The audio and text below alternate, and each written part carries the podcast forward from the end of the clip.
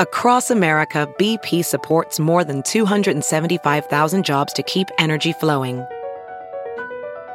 Jobs like updating turbines at one of our Indiana wind farms and producing more oil and gas with fewer operational emissions in the Gulf of Mexico. It's and, not or. See what doing both means for energy nationwide at bp.com slash investing in America. This episode is brought to you in part by Noom. Forget one-size-fits-all diets. With Noom, you get a personalized weight loss plan that's tailored to your lifestyle. No food is off limits. Enjoy your favorites while discovering healthier habits.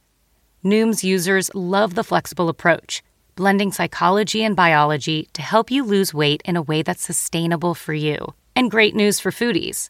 Noom just released the Noom Kitchen Cookbook with 100 delicious healthy recipes. Stay focused on what's important to you with Noom's psychology and biology based approach. Sign up for your trial today at Noom.com. That's N O O M dot com. Grab your copy of The Noom Kitchen wherever books are sold.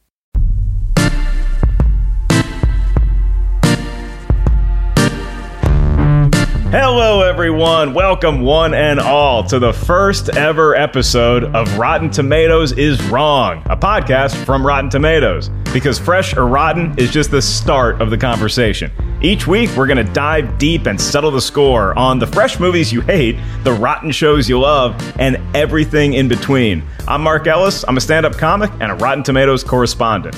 And I'm Jacqueline Coley. I'm an editor at Rotten Tomatoes where I cover awards in independent film. And sometimes, kids, I get to tag along with Jacqueline as her plus one to these festivals. Yes, you do. Mark Ellis has my plus one status, which, for those of you that don't know, is a mark of honor. That's right. Jacqueline does all the networking, and I get the free drinks at the bar. So this week, we are talking Spider Man 3, a film that many people think the critics got wrong. Uh, Jacqueline, would you care to? interject here. yes, this movie is horrible. I don't understand what they were watching. I'm so confused by the score and so many things that happened during the film, which we'll get into. Well, yeah, this is the movie. If, in case you don't remember it, and I think it's seared into everybody's neurons at this point, it's the movie where Peter Parker famously goes dark. And we're going to explore all of that, Spidey's dark side. But the fact that this is the lowest scoring of the three Sam Raimi, Tobey Maguire Spidey movies, critics still gave it a passing grade, barely, of 63% fresh. But now it's been 14 years since the movie came out. Oh, we were so young. So this franchise-ending film that gave us emo Peter Parker should have been scored much lower, according to Jacqueline, and recognized for what it is, one of the biggest comic book movie misfires ever which I think the 51% rotten audience score is reflective of. But not all audience members hated this movie. As a matter of fact, Jacqueline, our very first guest actually thinks Rotten Tomatoes is wrong for a different reason because, according to her, the score is not high enough. I don't want to spoil the conversation just yet. So before I introduce her, can you tell us what this movie's about? Yes, thank you, Mark. So, yes, Spider Man 3, this is the third installment of the Tobey Maguire Sam Raimi series. Of course, this is fresh off of Spider Man defeating Doc Ock in Spider Man 2. He's feeling himself as the city's favorite web slinger. His girl MJ is on Broadway. He's got new competition at his photographer job, a new girl that's in one of his classes called Gwen Stacy. And uh, that competition, Eddie Brock, might be giving him a run for his money. There's also an escaped criminal, Flint Who is going to become the Sandman, and Spider Man might need to enlist the help of an alien symbiote to defeat the Sandman, who he eventually finds out might be the person who killed his uncle Ben. And that symbiote transforms our lovable Peter Parker into emo Peter Parker, complete with the greasy hair, the slick back bangs, the bad dance moves, treating MJ like crap, a generally not a dude you want to root for, but it was the choices that this movie made take all my money. It's another Spider-Man movie. We love Tobey Maguire. Sam Raimi's been crushing it for two movies. This movie just simply cannot go wrong, at least according to 2007 Mark, who got to see this movie in Los Angeles, like I did Spider Man 2, opening night at ArcLight, Cinerama Dome, me and uh, probably 10 of my comedian ne'er do well buddies all had tickets. We sat right up close and we witnessed this spectacle. The crowd's going crazy. And somewhere through, maybe midway, some of my friends started giggling and started cracking jokes, as you know, idiot comedians tend to do. And I was just torn as to whether this was a good movie, whether this is a bad movie. And uh, 14 years on, I'm still having a lot of those issues with deciding how I feel about this movie. Where was 2007 Jack when witnessing this for the first time? Uh, 2007 Jacqueline was, I believe I was still in Austin. Actually, I know I was still in Austin, but I was actually about to make my little slight detour to the city of Dallas. I've mostly lived in Austin my entire adult life, but for two years I had to live in Dallas, and this was in that time period right before I moved there. So I don't think I saw this at the theater, but I do remember I was very interested in this movie. Um, and I did see it pretty quickly when it came on DVD. And the reason for that was that I was a huge fan of Topher Grace. In fact, I will go ahead and confess here that he was my like senior year freshman college crush. Ooh, is, is, this why we're such good friends? Because I look exactly like Topher Grace.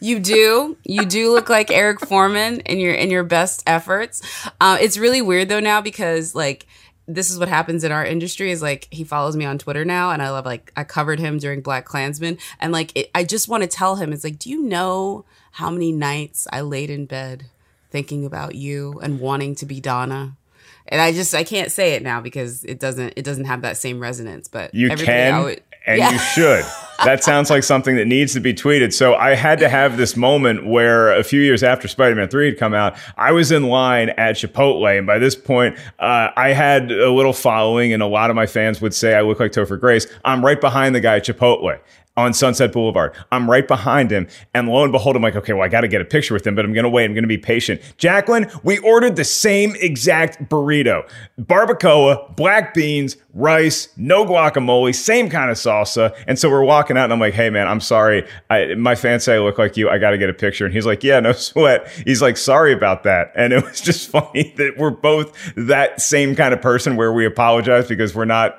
as good looking as maybe the rest of the world thinks we are. But here I am doing a podcast and not showing my face. So so before we get into all that, we do have a segment from Tim Ryan, our review curation manager here at Rotten Tomatoes. He's not with us in person today, but we recorded him explaining the tomato meter for everyone, and as a refresher for me, and telling us what the critics were saying around Spider-Man 3. So let's take a listen. It's all yours, Tim.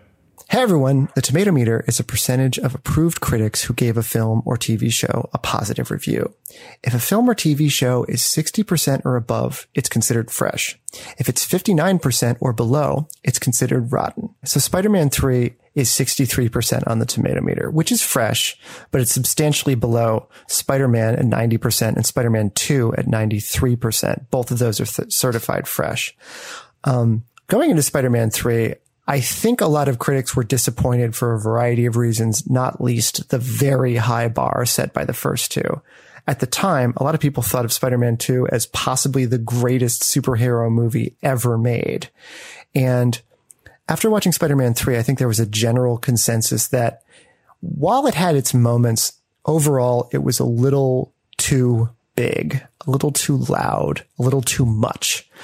Um, so let's read some of the reviews. Stephanie Zacharek of Salon.com had some interesting things to say. Raimi at least manages to make it both huge and human. He also pulls off one of the most beautiful special effects I've ever seen in any movie, a testament to the ways in which CGI used right can actually humanize a film. After Flint Marko, a criminal who's done all the wrong things for the right reasons, steps into that whirling particle physics blender, he's no longer himself. He's a mound of sand, a one-man desert. And before our eyes, he tries to reform himself into some semblance of the man he used used to be. But here's some of the rotten reviews. Ann Hornaday of the Washington Post wrote, in an apparent effort to put a stake in the heart of the franchise that threatens to define his career, Sam Raimi has delivered an overlong, visually incoherent, mean spirited, and often just plain awful Spider Man 3. And finally, Sarah Michelle Fetters of MovieFreak.com wrote, Part of this are just ludicrous. There are two full blown musical numbers, a segment that looks like it was lifted from Dancing with the Stars, and a bizarrely idiotic sequence featuring a surreal homage to, of all things, Saturday Night Fever. The overall tone of these reviews is definitely mixed, but certainly a tad disappointed that Spider-Man 3 didn't live up to the overall excellence of the first two films. Spider-Man 3 also has a pretty middling audience score. It's 51% among audience members. What's interesting to me is that the people who like Spider-Man 3 are sort of like, yeah, it's okay. And the people who don't like it really don't like it. So yeah, 50%, right around the middle. That seems about right. Thank you for that, Tim. Very enlightening as always. Someone who's going to bring a ray of positivity, I think, not only to the show, but also to the opinions of Spider Man 3 is our very special guest.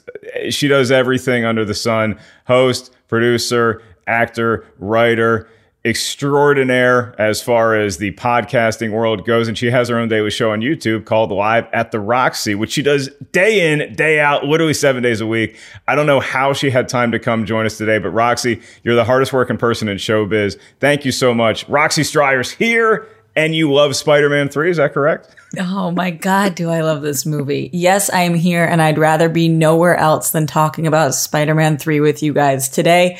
Maybe I can even get you guys on my side of the web slinging fence. It's open. It's I am open for business. I have my thoughts on the movie and I have some strong opinions that I'll share later, but I could be swayed either way. So before we get into our thoughts about the movie, Roxy, back in 2007, I'm sure you were just a zygote somewhere, maybe not even old enough to get into a movie like Spider Man 3. Little Rocks was in high school. Uh, she was trying real hard to impress her big brother. So this movie came at a perfect time. He was a senior. I was a couple years younger. I was always trying to get him to like me, and he was a big comic book nerd. So being able to go to the movies and feel like I was impressing him with my Spidey knowledge was actually a really great bonding experience for us. And also, you'll like this a lot, Mark. Uh, this was a Fenway Park movie that we saw went to the Fenway Park to see the movie, probably got some popcorn. It was pretty great. So yeah, I, I, I'll always fondly look back at my first time, but that doesn't affect why I love this movie. It's not just because I look at it with rose colored glasses and it bonded my relationship with my brother. And maybe that's the reason we're still so close today. No, no, it's because of the actual movie itself. Wow. Okay. So Roxy saw it at Fenway Park. So she had to tangle with villains Sandman, Venom, Hobgoblin, and then also the Green Monster in left field. So a lot of villains going against Spider Man up there in Boston. I, I want to ask both y'all, Jacqueline, I'll start with you. I'm pretty sure I know the answer to this, but the movie's still barely fresh, 63%. Is it a fresh or rotten movie to you? No, it is not a fresh movie to me. I think the Washington Post was giving it a softball. Let's be honest. Um, I, look, I, I do feel um, that the film, it, it's two ways of looking at it. You could say that the film was having the glory of the other two films to compare it to. And so that means that it was dunked on more for not living up. I'm of the other camp that says it was resting on the past glory of other films and that on its own, it is bad to the point of almost near unwatchable in my personal opinion. And and it's really the only reason why we're able to forgive it is it's like oh we got the cute moment where we're gonna pretend like it's the first movie and they're pulling down his his uh his uh, mask and she kisses him upside down. Like like any good feels you get from this movie are just calls backs to past glory. This is the relationship that is only good in a memory not right. in reality. that is uh, future correspondent for the Washington Post, Jacqueline Coley. Uh, Roxy Striar, is this movie fresh or rotten? Jacqueline, you hurt my soul. Like deep in my heart, I feel pain right now because this is a very obvious, obvious, fresh movie. Uh, I I am not crazy. I know there are a couple of flaws, but the feeling that I get watching this movie is an overwhelming feeling of joy. Uh, it brings me such peace and I, I love watching what Tobey Maguire is able to do in a new version of this. It's different than one and it's different than two. He has more things to play with, but this movie is fresh. It's different. Is it the best movie in the trilogy? No, I'm not saying that, but is it definitely worth a fresh score? For sure.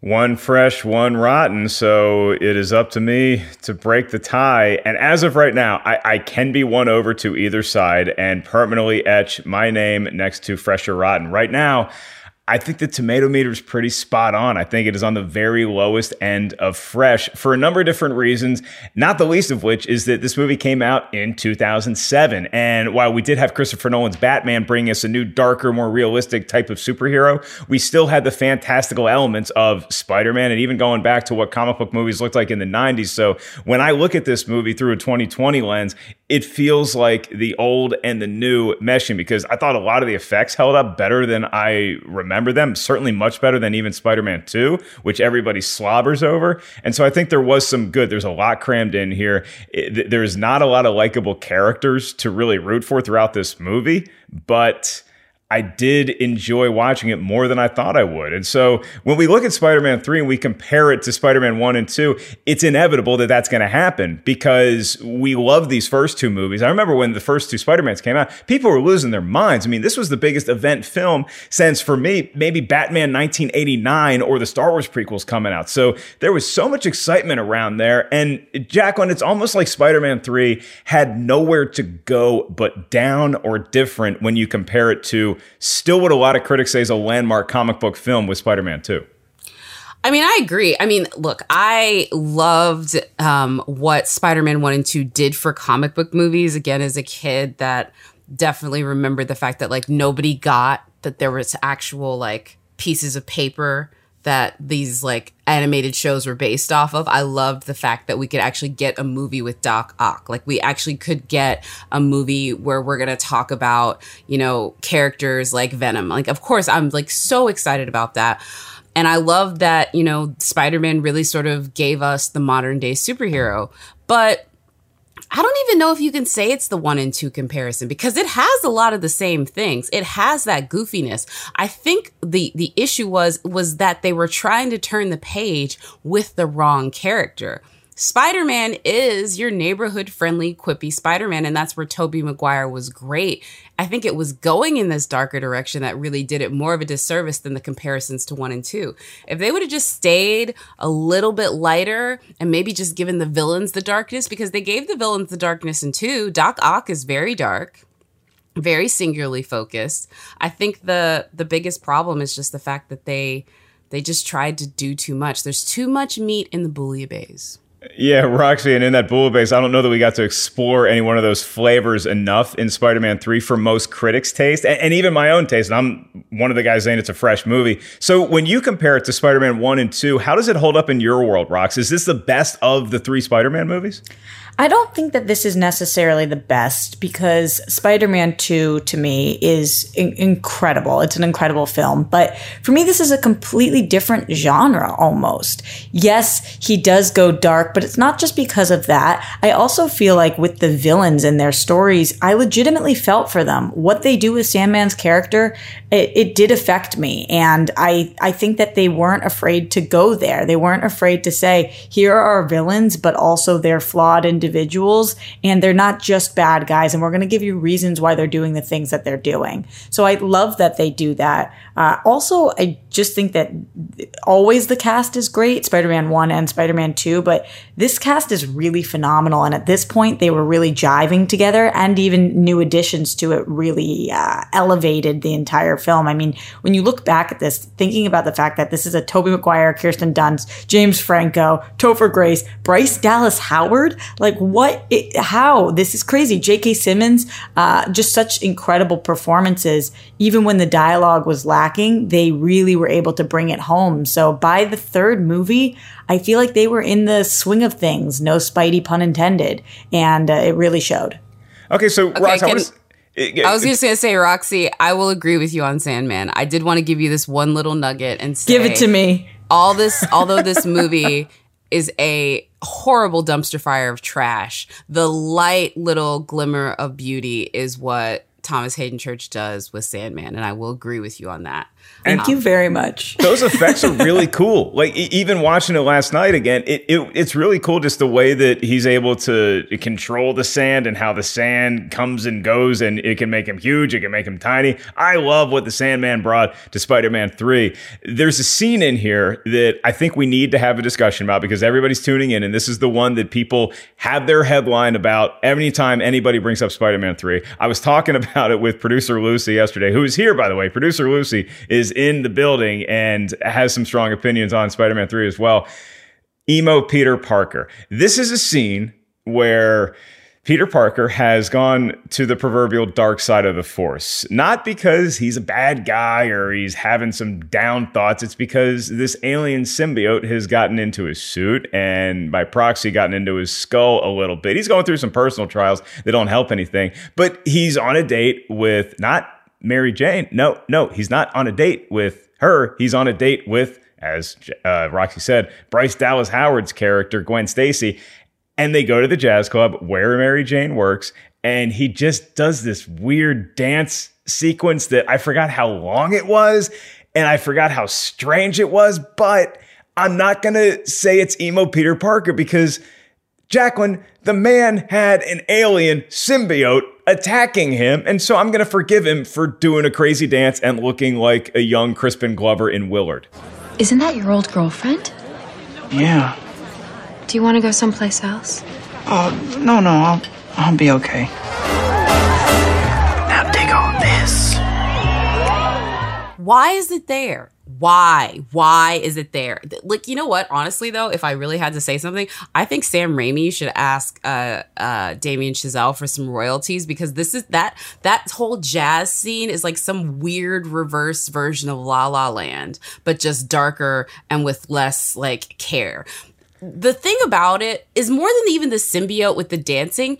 What is it about that symbiote that makes every woman in that movie all of a sudden just flood her basement for Peter Parker? Tobey Maguire wasn't that hot as Tobey Maguire in a billion dollar superhero franchise. He is definitely not that hot playing nerdy Peter Parker. That was the most infuriating thing watching this movie was the fact that every woman, especially in that scene, is literally like swooning over this dude who basically doesn't know how to use hair gel. Like that is his most attractive pol- quality, and the fact that he can dance off rhythm to like 2000 jazz junk. Ugh. I I just- can say, as a dude who was in his mid 20s when he saw this movie and a moron, it's we, we all watched that and we thought, oh, that's because women like guys who are on the dark side and have a little bit of evil and underlying tenacity. To Roxy, is that why we loved emo Peter Parker so much? I mean, gosh, I, thank you for agreeing with me previously, Jacqueline, because I'm about to agree with you here.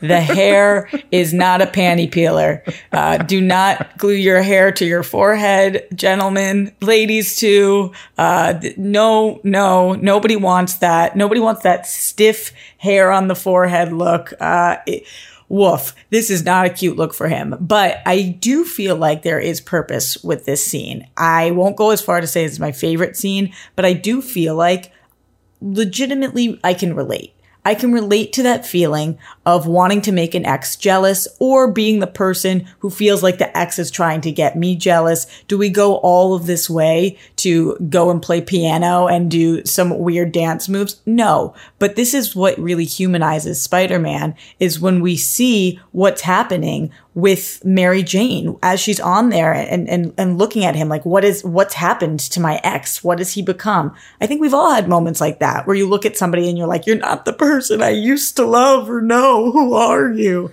So yes, did they, was this the most successful version that it could have been? Maybe not, but did it get the point across? Yeah, I got what they were going for and I can relate to having crappy exes that you feel like you want to punch in the face and their hair gets a little strange after you break up for sure.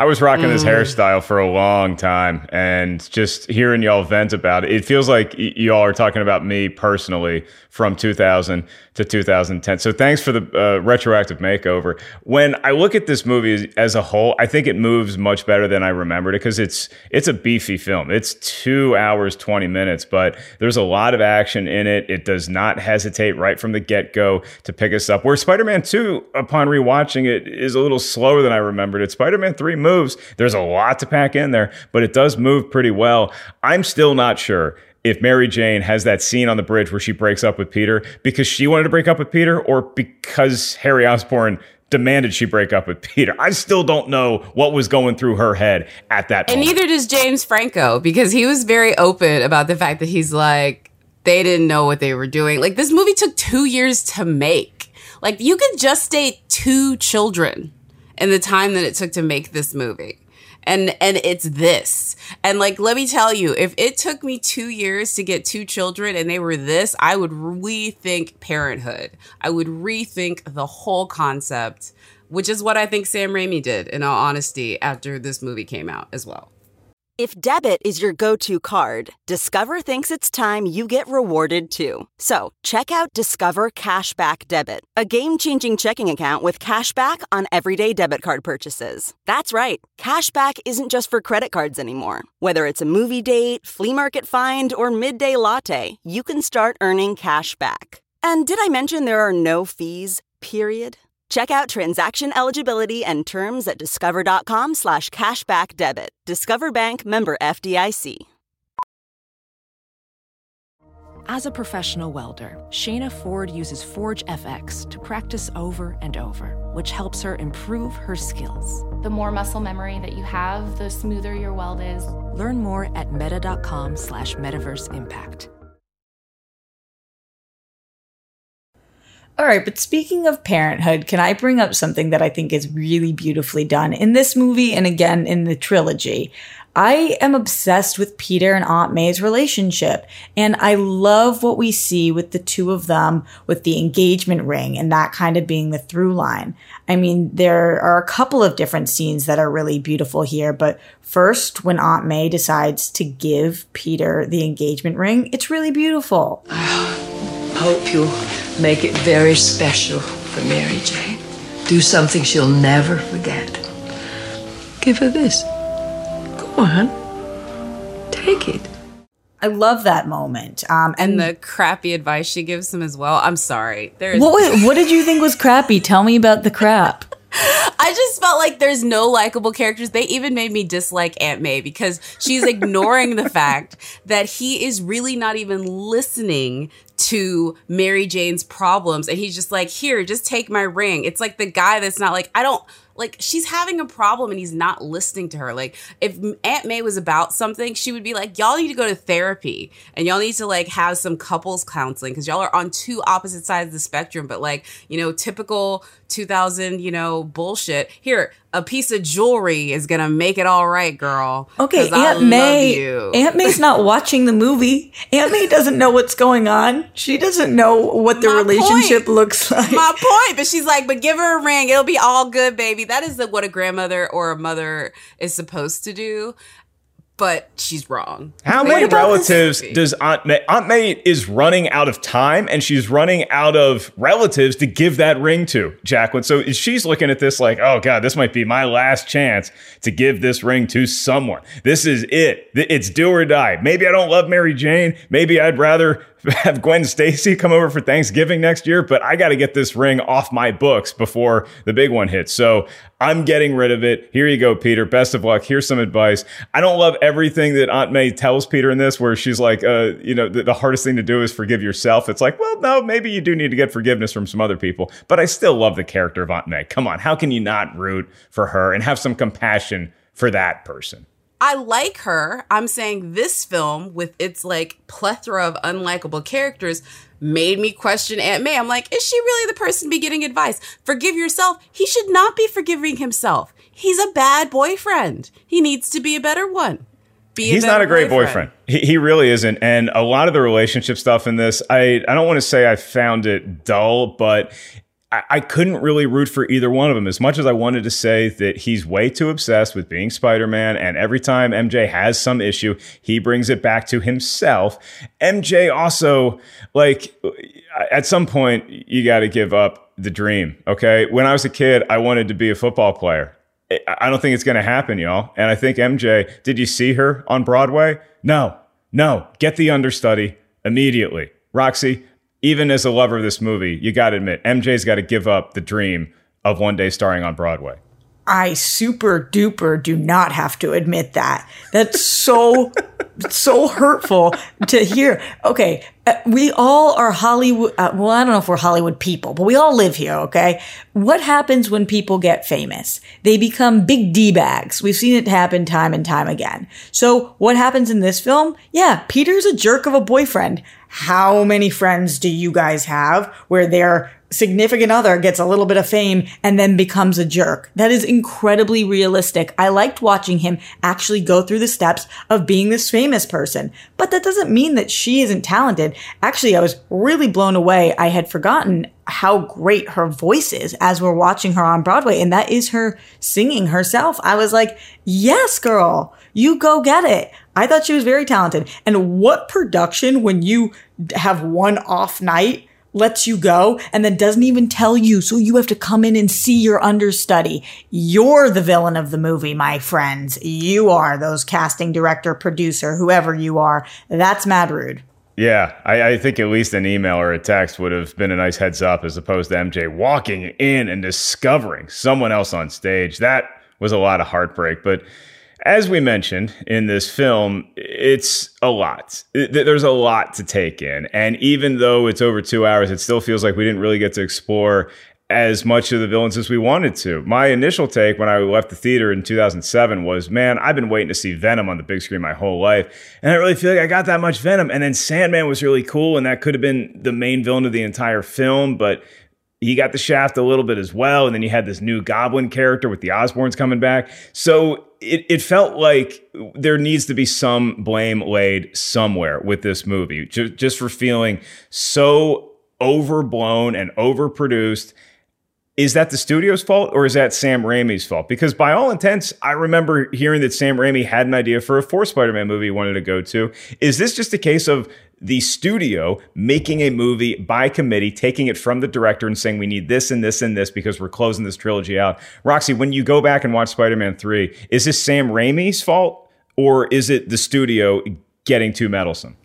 It's hard for me to say it's somebody's fault when I really love this movie, but I, I, I hear you that it is bloated. This is a bloated movie. We've got three villains and one of them does not meet our other people until over halfway through the movie. I mean, I don't know, uh, in terms of script structure, this movie is a little flawed. So I would say that it's definitely not the performer's fault. They did exactly what they needed to do with the script. It might be a little bit of the studio's fault because they're like, all right, we've got one more to go. We got to get in what's going on with Harry's character. We got to get in Sandman. Let's throw Venom in there. We can do the Dark Peter. It's time for it. That's a lot to try to accomplish in one movie. Uh, so a little bit their fault. And then also, I just think that there was issues with the script in terms of structurally. The, there, it's hard to find the act breaks in this. It's a little challenging to know what exactly how what they were trying to do flow wise. Yeah, two years in the process, Jacqueline. So, what did go on behind the scenes with this movie, getting it to the cinemas? Was it? The studio getting their hands and just too many cooks in the kitchen? Was it Sam Raimi having too much power? I mean, well, yes. Th- this is the main thing. And this is why I wanted to lead with the fact that I love me some Tobey Maguire then and still to this, uh, Tobey Maguire. I love me some Topher Grace then and still to this day because essentially it was his fault. Um, Sony was gassed up. I mean, this was like, you know, their big, big hit. And to their point, they knew no matter what they put out, if I'm being really honest, this movie's going to make a ton of money, which it did. And so they really were trying to set up not just the close of this trilogy, because honestly, they didn't think they would be able to afford to get Tobey again for another movie. They wanted to set up what they could expand it to. And they threw this, that 70s show wrench into it when Topher Grace became available. Because if folks do not remember, Topher Grace was on that 70s show he had had a burgeoning film career, but that he was basically filming over the summer when they were off break. And he decides before the last season of that 70s show that he is going to leave to go pursue acting full time. And then they get Seth Meyers' brother to take over the role of Eric, and it became the worst show on television. But my point being is Sony at the time heard that Topher Grace, which is essentially a, a, slightly hotter version of uh, Tobey Maguire. Oh, okay. yeah. That's fair. He, yeah. He was now available and he was hot. He was on a hit television show. And so they're like, we can get this guy. And by throwing him in, making him play Eddie Brock, what Sam Raimi, I think, had outlined for Sandman didn't fit. And if you look at the film with this eye, look at the film and look at anything related to Eddie Brock and imagine if that wasn't there and you can kind of see what the movie would have been prior to what ended up happening, which is the studio said, figure out a way to get this guy in the movie and therefore they sacrifice their initial villain. They have to make the gwen stacy storyline completely different what they intended. They have to just basically kill the harry storyline because if you look at it um, the reason why James Franco is barely in the movie is essentially probably because they've deleted his character to throw more uh, Eddie Brock in there, and so yeah, it just it doesn't make sense if you think about it, and that that I think is essentially the huge problem with this one. And I think it kind of shows that's why you don't make movies by committee. It's why they feel disjointed. And it's why, like, Raimi, like, pretty much uh, disavowed the film pretty quickly after it came out and kept saying like i want to do the fourth one so that i can make amends to this um, he didn't get to do that but it's okay he's going to do the doctor strange sequel and so he'll get to be his fabulous weird self uh, in the Marvel Cinematic Universe rather than the Sony Cinematic Universe. I think much more blame can be laid uh, at the feet of the Amazing Spider-Man 2 for having a similar feel to Spider-Man 3 because you had a playbook. And say what you want about Spider-Man 3, you could look at that and at least analyze what its flaws were. That it had too much too soon crammed into one movie and say, hey, let's not do that again. But if you're Spider Man 3, Roxy, we were coming off of movies that had the huge bombastic 19 villains in one because you always have your first superhero movie and then the second one then the third one always felt like okay this is where we're just getting every villain that you've ever heard of like batman forever or batman and robin god forbid. So i think spider-man 3 did this the best that we had seen it to that point back in 2007 where you're just throwing a lot of villains. But i have to admit i did leave the theater thinking man that was that was our one shot to get Venom on the big screen and I think we just kind of blew it. it. Going back and looking at it, it's not as bad as I remember it, but I was just so hyped to see Venom that I wanted Venom to have his own movie versus Spider Man or not have him at all. Well, you manifested that. So good for you. Years later. my fault. Uh, the, the, the truth though is that it does feel like shots fired at me considering that I love Amazing Spider-Man 2 more than I love life itself. So the, I mean it just I really truly believe there has never been a bad Spider-Man movie ever. Um, and as somebody who loves the character and loves the villains that surround Spider-Man, maybe it is a little fan servicey to be putting in all of these villains in some of these bloated films. But I'm a fan. So service me. I love that. I love seeing uh, what they would look like in real life in in real life on the big screen. I love seeing live action versions of these characters that I've been imagining my whole life. So I felt like when we got to see Venom, is he the weakest of the three villains? Yeah, for sure. There's a lot of issues with that. And uh, Jacqueline, you just outlined it pretty perfectly why it just was not what they were hoping it would be.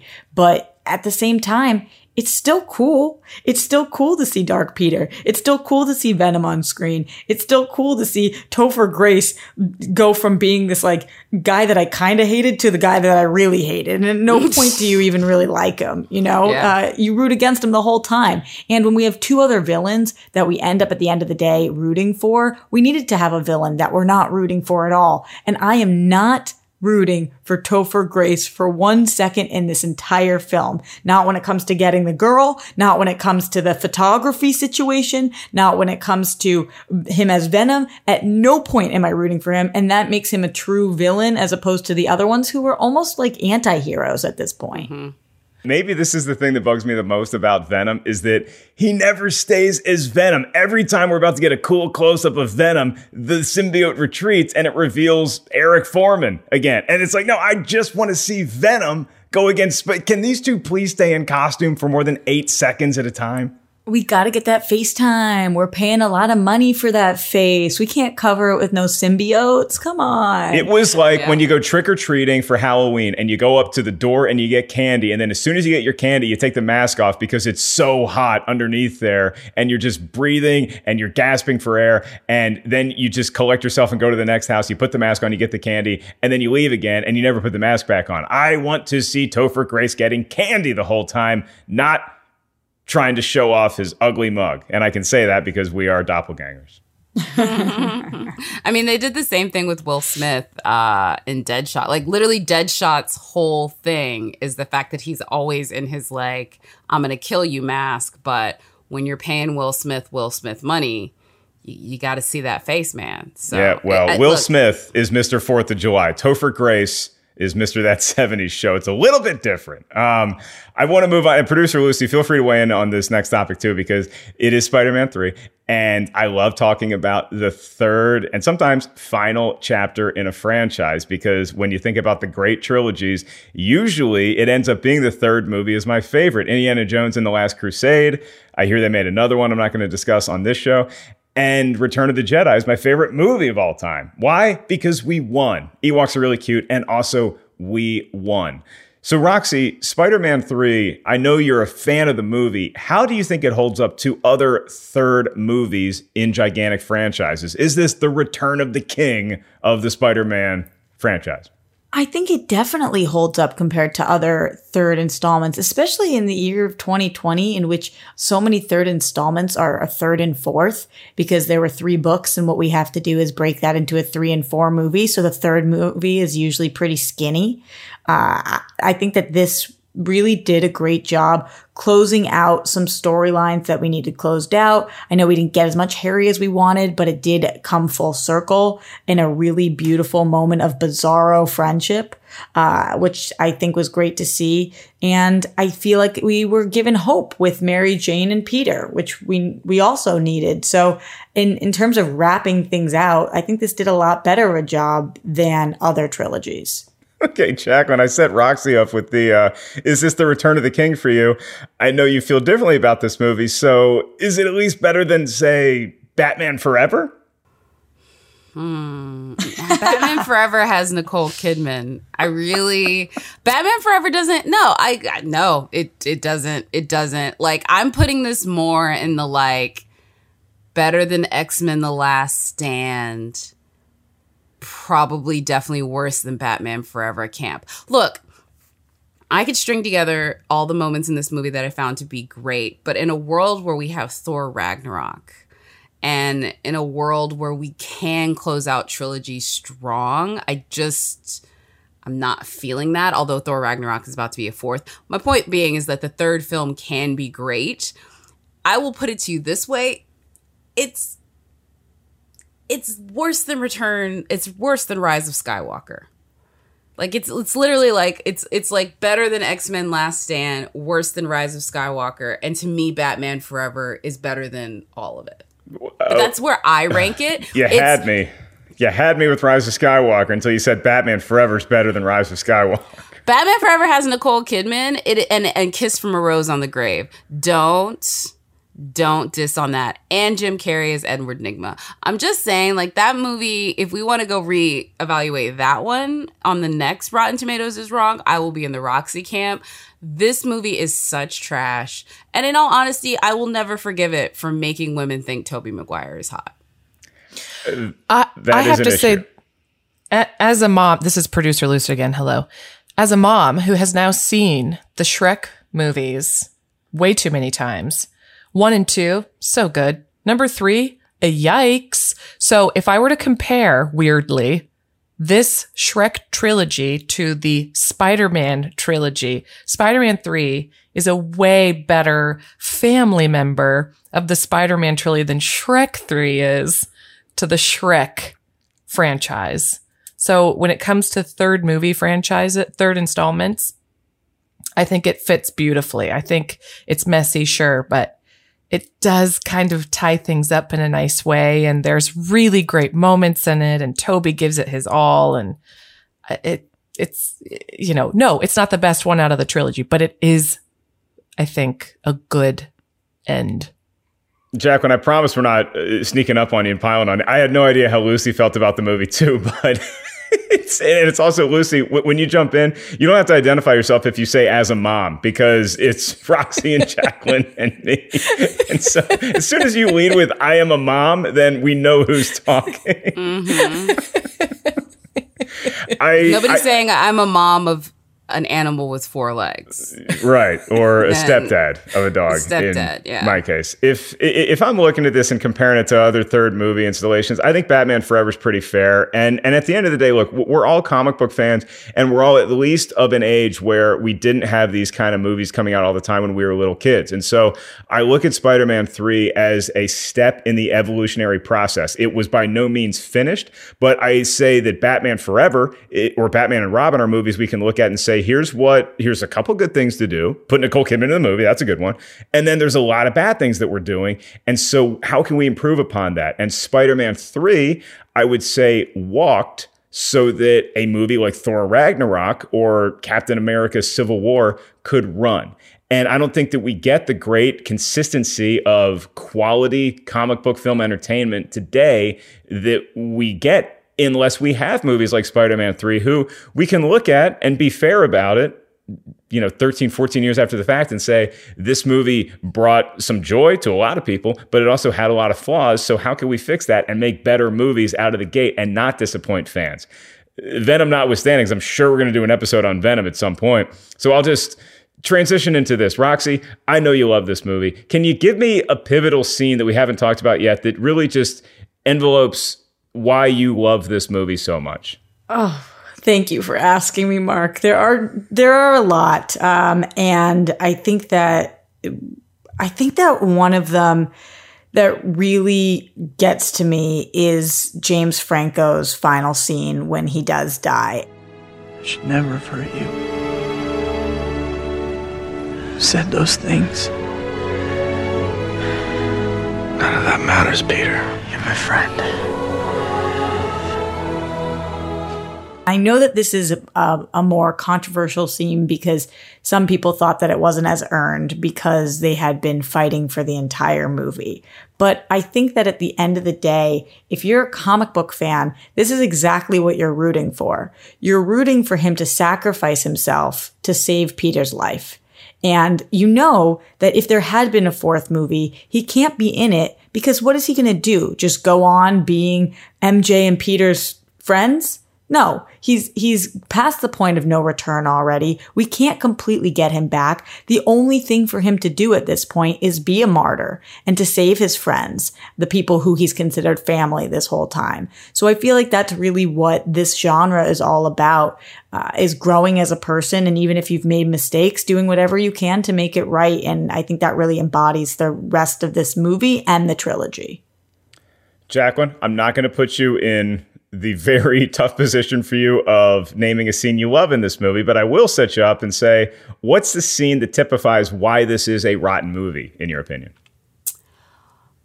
It's several scenes, but I just want everyone to please go back and look at every time Tobey Maguire Tobey Maguire cries.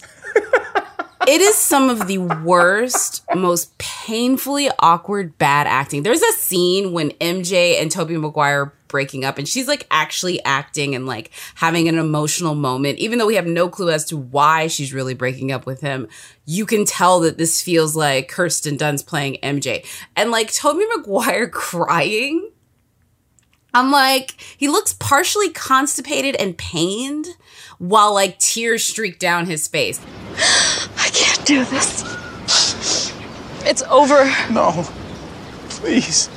Please don't say that I know I've been selfish, but I can do better. I can change. Not that simple. We love each other. I love you. Like every time he cries, I just want to laugh.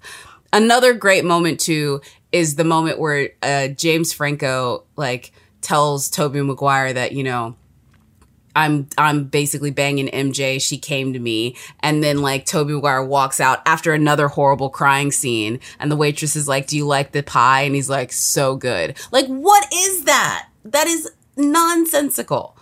That just proves to you that nobody involved in this movie knew what it was doing that was my least favorite moment of the whole film. I, I will say. And that look when he looks back out the window, James Franco looks out the window, uh, and, and he's looking at Tobey and kind of like, was it a wink? He gives this big smile and thing. Yes. It's just like, what is, ha- what movie is this? What just happened? That exactly. is a very, very strange scene. I will 100% give you that. Like, what is this? At least when there's nonsensical scenes in the Venom movie with Tom Hardy, you enjoy watching watching it. Like there was just no joy watching James Franco be weird and creepy with a pie. There was enjoyment watching Tom Hardy eat raw lobsters. I think that there's great in this movie, and I think that there is decidedly less than quality in this movie. The scene that I really love and and and that shocked me how great it was still is that battle that takes place between Spider-Man and Sandman on the streets of New York City in a moving vehicle. The effects, the pace, the way that it jumps around and you get all these cool different angles, and the sand effects certainly help, and the Spidey effects so much improved from Spider-Man 1 and 2. That scene was so riveting to me and I'm like, where is this full movie? I don't know if there's a Raimi cut out there. I don't care. I don't care to go back and look at, oh, well, let's see what the director really wanted with 4 extra minutes of footage, but I, there's a lot more good in Spider-Man 3 than I remember just because so many times when we bring up this movie, we talk about how it wasn't as good as the first two, or Sam Raimi got bullied by the studio, or vice versa, or we just talk about emo Peter Parker. So there's a lot of bad in this movie, but there's some really good stuff too. Jigs up, pal. I don't want to hurt you. Leave now. I guess you haven't heard. I'm the sheriff around these parts. Okay. I could literally talk about this movie for days with y'all, and that includes you, the audience. So if you want to catch up on Spider Man 3, the movie is available right now at FandangoNOW. So go check it out. And Roxy Striar, do you have a current streaming recommendation that everyone can check out that might eh, give them the similar tones of a Spider Man 3 vibe? Okay, so I don't know if it's going to give you similar tones, but if you watched this movie like I did, Kirsten Dunst was a major highlight for you. And I have always thought that she is incredibly talented, but I didn't know how talented she was until I watched this show. You guys know I'm a TV person, so I'm bringing it to television on Becoming a God in Central Florida is a show that I don't know anybody who's watching. This is a show I have to watch by myself and not for good reason. It is brilliant and her performance in this is out of this world. She is a braces wearing, pyramid scheme running girl in Central Florida, alligator hunting. I mean, this, if you watched this movie and the only thing you liked about it was Kirsten Dunst, then totally fine go watch On Becoming a God in Central Florida at the Showtime show, and it is fantastic. Thank you to our esteemed guest, Roxy Striar, for starting this show off right. You can follow Roxy at Roxy Striar across all social media platforms. I'm at Mark Ellis Live because Mark Ellis was taken, and I perform live when I'm allowed to. Jacqueline, where can all the kids find you? Well, you can find me on every platform at that Jacqueline because I am that girl that talks about movies. But we all want to hear from you, not just on our personal handles, but also about the show. This is our very first episode. So please let us know how we're doing. What did you like? What didn't you like? And email us at rtiswrong at rottentomatoes.com. We are here for you. We just ask, please be kind. Oh, yeah. And we're here for you next week. Do you know why, Jacqueline? Do you know what movie we get to talk about next week? Do I, I need to shout gotta, it? Yeah, yeah. I can't, I'll wait till next week to actually shout it from the rooftops, but it's Mortal Kombat. Yeah. I can hear the music. I can hear Woo! the music just as you say that. You know the dun dun dun dun dun dun. Can I tell you something just between us and everybody listening right now? I um, played that on my morning workout this morning. I know you are rocking jock jams no matter what year it is, even in 2020, and I love you for it. Oh, I'm so pumped up to talk Mortal Kombat. That is going to be our episode next week. Thank you, everybody, for tuning in to our debut. For the wonderful Jacqueline Coley and the amazing Roxy Striar, I am Mark Ellis. Thanks for tuning in today. We're all better criers than Tobey Maguire.